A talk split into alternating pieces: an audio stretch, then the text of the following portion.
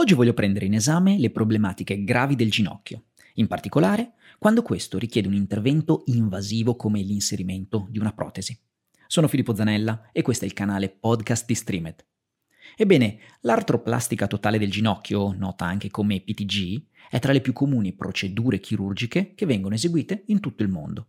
Nei paesi come Stati Uniti, Canada, Australia, la sua incidenza sta ulteriormente crescendo, tanto che nel periodo dal 1998 al 2008 è aumentata di ben 5 punti percentuali. Quindi, quello che attualmente si sta cercando di fare è di migliorare in modo significativo i risultati e gli outcome del paziente post-intervento, cercando di ristabilire in maniera completa tutte le funzionalità precedenti all'intervento. Questi sforzi includono sia modifiche nel design dell'impianto, sia nella gestione ottimale del dolore post-operatorio.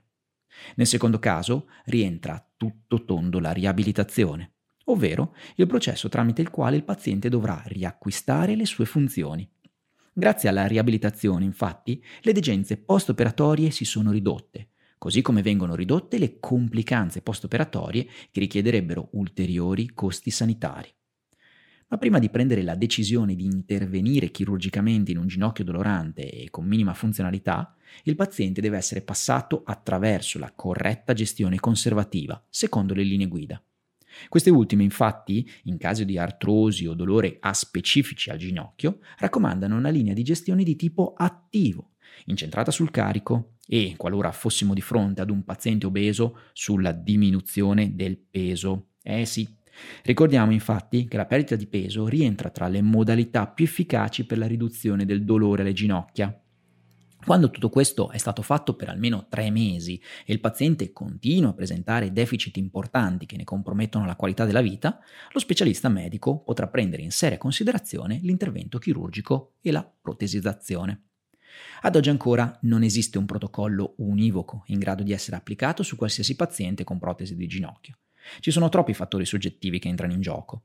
I vari metodi riabilitativi post-intervento comunque riguardano un miglioramento della forza di tutta la muscolatura della gamba, con focus sul quadricipite e recupero del ROM.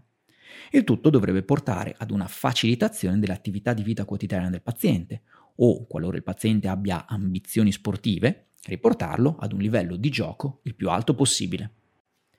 Sono tante le strategie che da fisioterapisti abbiamo a disposizione oltre al classico esercizio terapeutico ed educazione. Negli ultimi anni si è parlato infatti molto di movimento passivo continuo, di crioterapia, di terapia in acqua o esercizi di equilibrio. Insomma, le possibilità sono tante, vanno cucite sul paziente. Ma nonostante le numerose modalità riabilitative disponibili, la strategia riabilitativa ottimale deve ancora essere determinata. Ma concentriamoci adesso sulla riabilitazione vera e propria del paziente con protesi di ginocchio.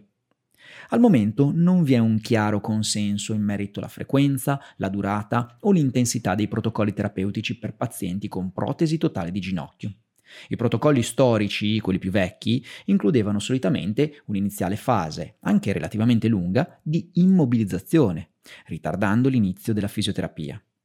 Dal 2010 in poi, però, i protocolli sviluppati miravano ad un'accelerazione, ad una mobilizzazione precoce, in quanto in questo modo si era visto che si riduceva drasticamente il periodo di degenza in ospedale e di conseguenza il costo sanitario. È necessario che la riabilitazione si basi su un moderno approccio bio-psico-sociale, considerando sì l'aspetto biologico del paziente, quindi forza, ROM e test funzionali, ma anche comprendere il modo in cui il paziente vive la sua situazione e come l'affronta. Per quanto riguarda il numero di sedute e la frequenza, la maggior parte degli autori consiglia di effettuare un regime ambulatoriale di circa 2-3 sedute a settimana, per le prime 4-6 settimane, e successivamente ridurre il numero ad 1-2 sedute a settimana per ulteriori 4-6 settimane. Sicuramente questo è un dato molto soggettivo, perché dipenderà dall'alleanza che si verrà a stabilire con il paziente e dall'impegno e dalla costanza che il paziente stesso ci metterà. Incoraggiamo fin da subito i pazienti a lavorare anche da soli, autonomamente, a casa, perché il recupero completo sarà lungo, pensate fino a 12-18 mesi circa.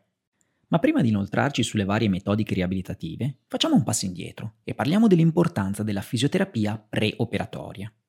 Questa, infatti, ha dimostrato avere degli effetti sul dolore nelle prime 4 settimane post-intervento, con miglioramenti anche sui punteggi ai test funzionali, senza però miglioramenti significativi invece sulla qualità della vita, così come riportato da Wang e colleghi nel 2016.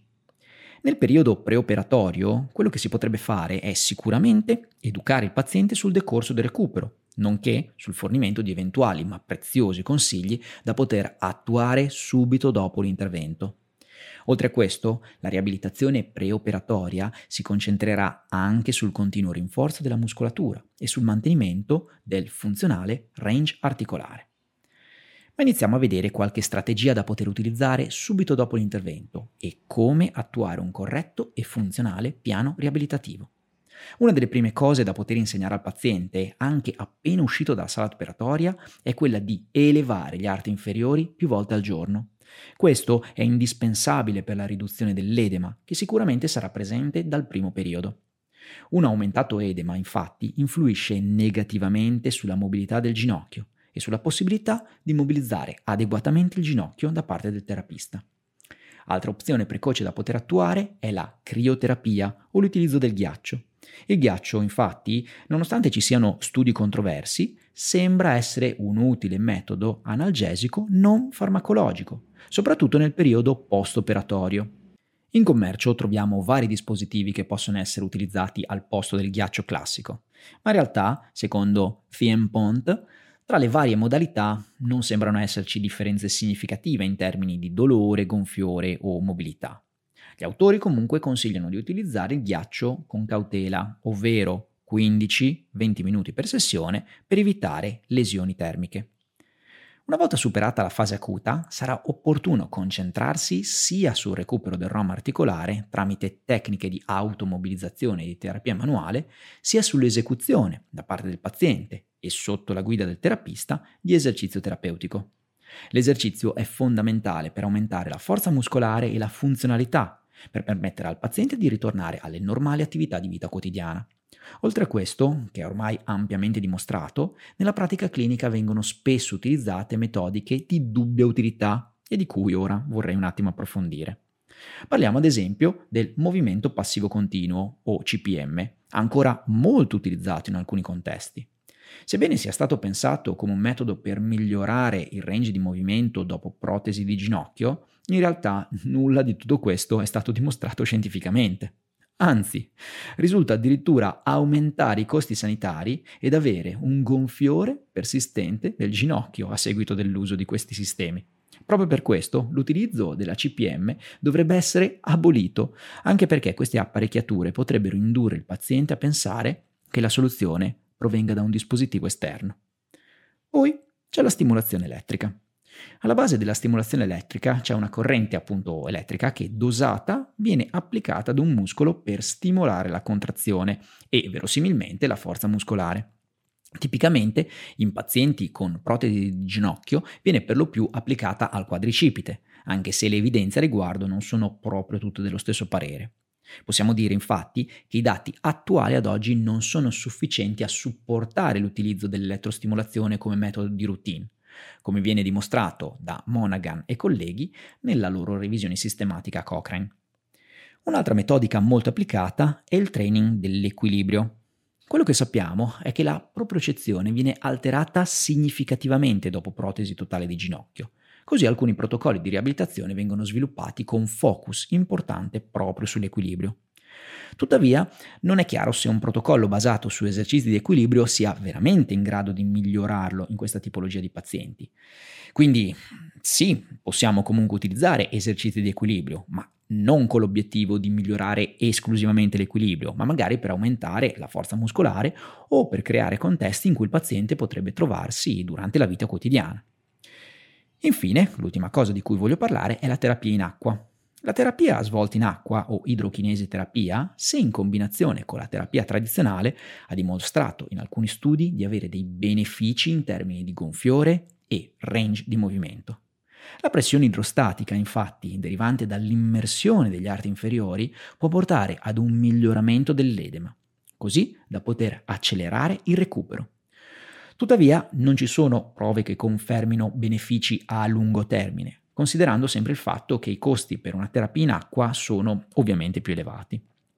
sono purtroppo necessari ulteriori studi per determinare protocolli specifici e per determinare quali pazienti trarrebbero vantaggio da questo in aggiunta alla terapia tradizionale. Quindi, cosa possiamo dire per concludere? La protesi totale di ginocchio è una scelta chirurgica che viene fatta nei pazienti con una grave perdita della funzionalità del ginocchio, laddove il trattamento conservativo non avrebbe risultati clinici funzionali. La strategia terapeutica migliore è sicuramente quella dell'educazione del paziente associata ad un approccio di tipo attivo, tramite somministrazione di esercizio terapeutico e di attività funzionali alle richieste del paziente. Le altre metodologie che ancora ad oggi vengono utilizzate, quali crioterapia, terapia in acqua, stimolazione elettrica o protocolli per l'equilibrio, sembrano non possedere prove di alta qualità che ne giustificano l'utilizzo. Ora, il ginocchio è un argomento che ti appassiona e vuoi conoscerne tutti gli aspetti? Beh, sappi che su Streamed trovi 2 videocorsi interamente dedicati alla valutazione funzionale e alla terapia del ginocchio, tenuti dai migliori docenti internazionali. Ti basta accedere con le tue credenziali su streamededu.com e apprendere così tutti i più importanti aspetti riabilitativi di questo affascinante distretto corporeo. Ricordati, con Streamed formi il tuo futuro.